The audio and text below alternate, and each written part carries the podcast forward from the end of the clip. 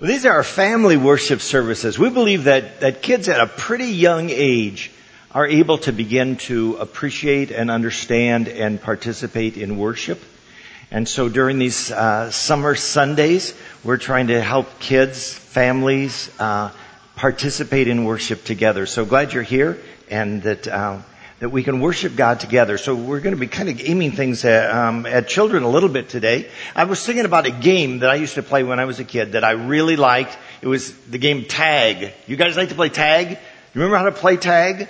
That if I'm it, then I start running and I and I chase you, and if I catch you, then I tag you, and then you're it and then you have to run and catch somebody else and tag them. And so you sort of pass the, excuse me, sort of uh, pass on the, the, the tag, you know, from somebody else when you're playing the game. You, you catch them that way. You know, there are some excuse me, some sicknesses and illnesses that are like that too. That if you have them, you know, then you tag somebody and then, then they might get that, that same sickness too. It's, it's called a contagious disease if it's like that. And in the Bible, there was a terrible disease that was like that. It was called leprosy. And a person who had leprosy was called a leper. And leprosy, one of the things that was so bad about it is that if you had leprosy, then if you came in contact with somebody else, kind of like playing tag, you might pass on the leprosy to that person and they would become a leper too. So if you were a leper in Bible times, you wanted people to know that you had leprosy so they wouldn't come in contact with you. So you had to go around yelling this word. Can anybody read what that says? Un clean. Unclean. That's right. So if I had leprosy and if I came like to church, I'd have to say, unclean, unclean. So you'd know that you should stay away from me. And one of the terrible things with leprosy, like people's, people's like their noses would fall off or the ears or their fingers. And so they would have to kind of cover themselves because they looked so bad and so scary to people. They would sometimes have to take that cloth and kind of put it over their faces like this so they wouldn't scare people because they look so bad and they call it unclean, unclean. Now the story we're going to be looking at today is about four men who had leprosy in the Old Testament. And they were in a city called Samaria. And remember, this is about 800 years before the time of Jesus. And so Israel, God's chosen people, were really divided into two nations. The southern nation was called Judah, and its capital city where the temple was. What does anybody know what the capital city was, where the temple was? Jerusalem. That's right. That was the capital city in Jerusalem. In the, in the northern kingdom, the capital city was called Samaria. And Samaria was a city with big, strong walls all around it.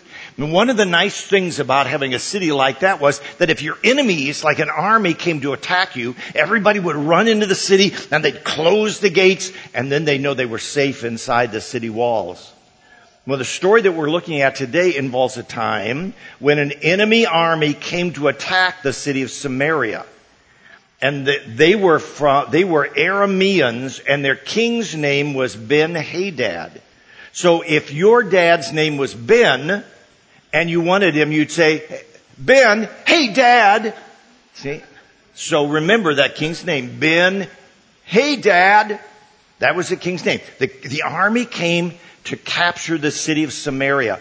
All the people ran inside the city of Samaria. They got up on the walls and they felt really safe. So they'd kind of look out at the, at the Aramean army and they say, ha, ha, you guys can't get in here. You can't capture us. We've got these big walls to keep you out.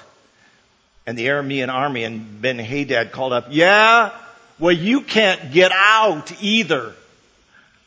Oh, that's right. They were trapped in the city and pretty soon they were going to run out of food to eat. And that's exactly what happened. In fact, the Bible describes in some ways that we won't talk about this morning. They were so hungry and they had so little to eat. People were actually starving to death. One of the things that it mentions is that they were eating like a, the head of a donkey Blah! Can you imagine, imagine eating a donkey's head? Here, you take the ear and uh, you take that ear. Sounds terrible, doesn't it? They didn't have anything to eat. Now God said He was going to change that situation though. There was a man of God whose name was Elisha. He was a prophet and he's in the city of Samaria and God gave him this message to give to the king. And this story is found in the, uh, in the seventh chapter of Second Kings, and the verses we're going to be looking at are in the bulletin. They're going to be on the screen, or you might want to grab a Bible and turn to Second Kings chapter seven. Here's what Elijah said. This is right at the beginning of the chapter. It says, Elijah said, hear the word of the Lord. This is what the Lord says. About this time tomorrow, a seah of flour will sell for a shekel and two seahs of barley a shekel at the gate of Samaria.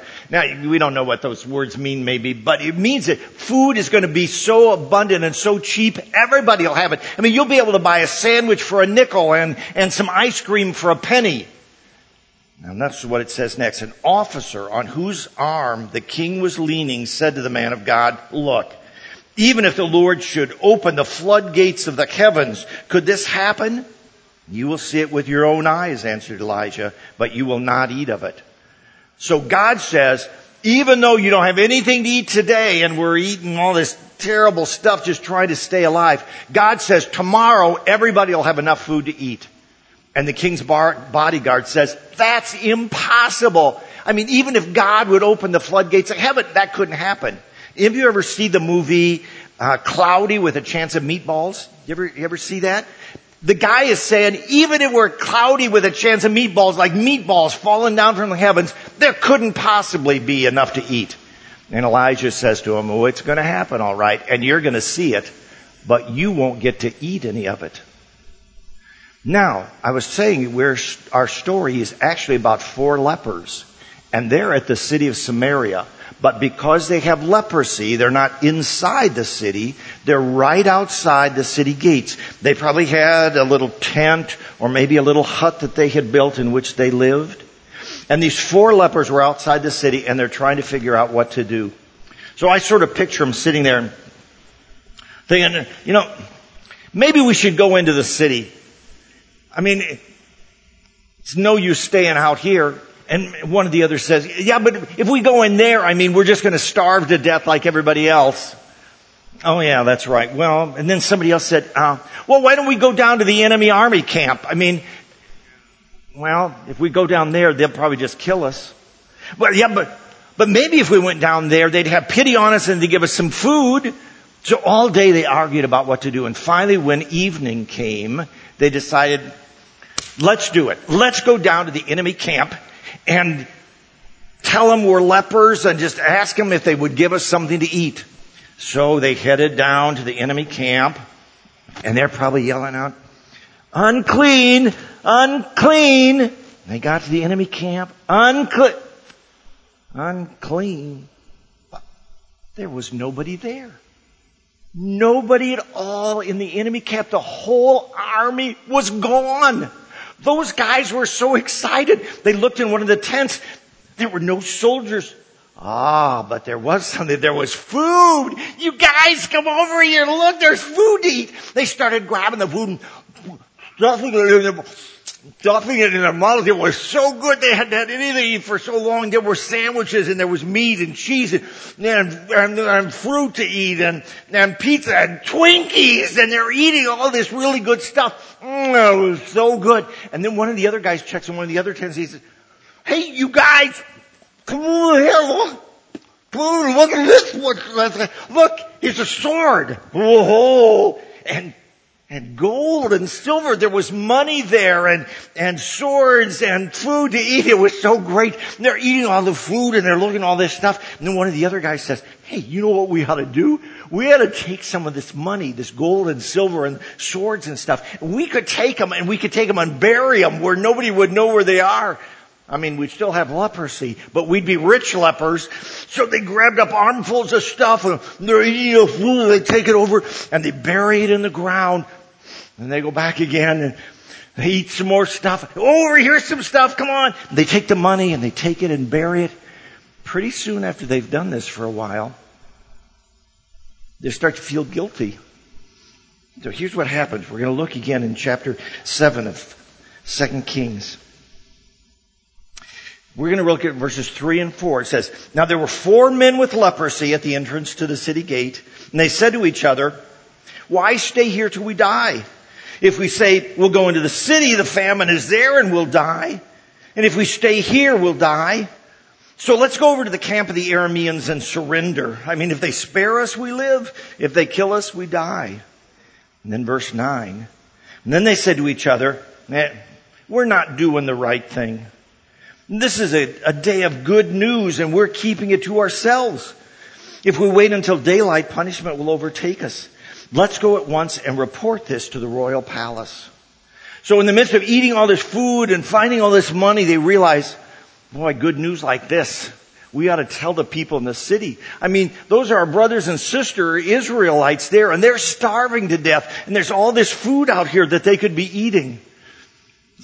So they decide they're going to go back to the city. So they leave the enemy camp and they walk back to the city and they pound on the city gates, and there's a guard up on top of the city wall, and he looks down, he says, yeah, who's out there? Well, um, you know those four lepers out here by the gate? That's us. Yeah, well, what do you want? It's the middle of the night. Well, um, we were just down at the enemy camp, at the army camp, and they're all gone. You're kidding. The army is all gone? Yeah, I don't know what happened to him, but anyway, there's lots of food and stuff down there, and so we just thought we ought to tell the king about it. So I think I also says, oh, well, okay. Hey, Ezekiah, my God. See, they had really strange names. We'll call him Fred. Hey, Fred, you remember those four lepers outside the gate? Yeah, those are the ones. Well, they're out here and they're saying that the army's gone from the, from the whole camp and there's food out there. Well, yeah, better go tell the king. So he tells George, and then George is one of the palace guards, and he tells the king's servant about the news, and the king's servant goes into the king, and the king's asleep because it's the middle of the night. Um, excuse me, sire, uh, hate to wake you up. Yeah, um, you know those four lepers that uh, live outside the city wall? Yeah, well they they say that they went down to the enemy camp and the army is all gone and there's food there for everybody. Whoa, the king woke up. He's excited about this is amazing. Oh, wait a minute, he said. Wait just a minute. I bet this is a trap. I mean, I know what that king is like. And what was the king's name? Ben, Ben Hadad. I know what King Ben Hadad is like. I bet he's trying to trick us. I bet the soldiers are just hiding somewhere and they know that we're so hungry, we're starving to death that we're going to run out there to try to get some of the food and then they're going to attack us. Yeah, we better not go out there. Well, maybe we could send a few people out there. So he decided what he would do. We, they would cook, hook up a couple of their chariots to some horses. And by the way, there were not many horses left in the city because they had been eating the horses. Yeah horses he had left, they hooked them up to chariots and they sent some guys out there and they said, okay, go down and check the enemy camp and see if the soldiers are really gone. But then the king said, but don't just look in the camp because maybe they're hiding out somewhere else. So these guys got on the chariot and they opened the city gates and they rode down to where the enemy camp was and they rode in. Nobody there. So then they rode over to the hills and they looked behind the hills and nobody was hiding there and they went to the forest to make sure nobody was hiding behind the trees and then they rode back to the city and they told everybody the good news. It's true! The army is gone and there's food and everything down there. People were so excited. Now, you remember at the beginning the king's bodyguard who said, I don't believe that God can provide food for us. Well, he was standing there at the city gate, and when the word came back that there was food down there in the enemy camp, everybody rushed out, and he was trampled and killed. So he saw that God had done a miracle in providing food for the people, but he never got to taste it. Now, I think there's some important things that we could learn from this story. One of them is that God can do impossible things even if we don't understand how he's going to do it. Remember when we were looking at the story of Jonah and the whale, and we learned that God can do what? anything. God can do anything. And sometimes we don't know how God is going to answer our prayers, but we can know that God is able to do anything. So this guy who was the king's bodyguard, when he was told that God was going to give them all the food they needed the very next day, he thought about it and he thought, nope, there's no way God could do that. But God had a way, didn't he? And sometimes when we pray and ask God to help us, we don't understand how God could possibly answer that prayer. But our God is a God who can do anything. Our God is a God who is so big that He can do miracles that we would never have dreamed of. In the same way that God provided food for the people in the city of Samaria, God can answer our prayers in ways that we might not expect. The other thing I think we need to remember from this story is that when we have good news, it's wrong not to share that good news with others.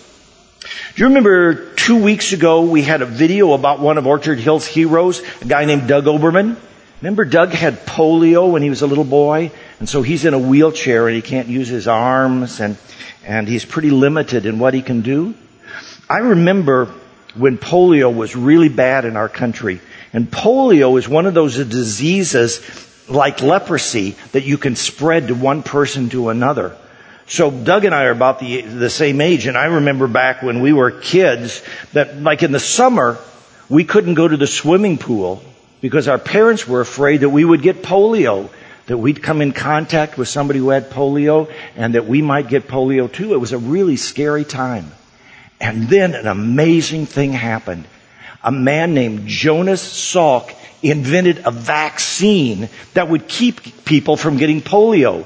So if you got this vaccine, if they gave you a shot of this polio vaccine, you would never get polio. It was amazing news. Everybody in the country was so excited.